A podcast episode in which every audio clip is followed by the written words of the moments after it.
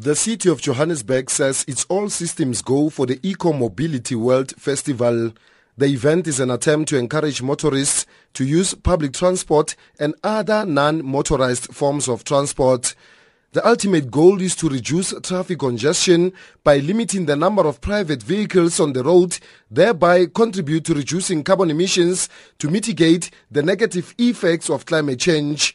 And as motorists leave the comfort of their cars and hop onto bicycles, they will not be alone. I've personally already begun changing the way I move. Joburg Mayor Parks Tau, who will be joining thousands of commuters this morning, will be using alternative modes of transport to get to and from work in Sandton for the entire month. I've moved the mayoral office to the Sandton CBD for the entire month of October.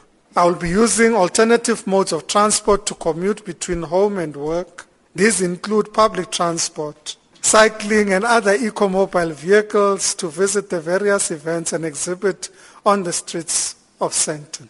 I want you to challenge Joburgers to follow our lead and make similar commitments. During the event, public transport, cyclists and pedestrians will be given preference on the streets of Sandton. One of the aims of the festival is to give people a preview of a future transport system where public transport, cycling and walking become the preferred transport mode of choice.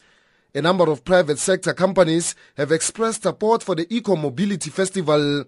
Adrian Enthoven is non-executive chairman at Hollard and is also a bicycle enthusiast. I have an electric bike. Uh, it costs me about one rand for every 60 kilometers that I travel on my bike. 18 bicycles can occupy the parking space of one vehicle. 30 bicycles can occupy the space that one vehicle uses traveling on a road. So for those of you who travel in and out of Sandton a lot, and there's been a lot of reference to decongesting Sandton, I want you to just think about this. Tau says the Eco Mobility World Festival is part of a learning process in terms of public transport planning. He says it will ensure the city leaves a long-lasting legacy. Part of the legacy that we're leaving is a legacy of infrastructure that would support safe walking because we need to create safe facilities for pedestrians in our city. We're building a dedicated bridge for walking and cycling over the M1 from the eastern side, so you'd be able to walk and cycle over the bridge. We're building a dedicated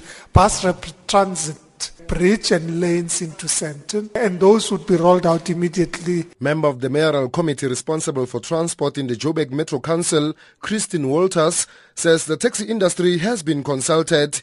She says they'll be helping transport people from park and ride spots. We have been able to resolve the issue of the, the parking of the taxis within the Gautrain station. So we've got, we've got a place for them, a rank.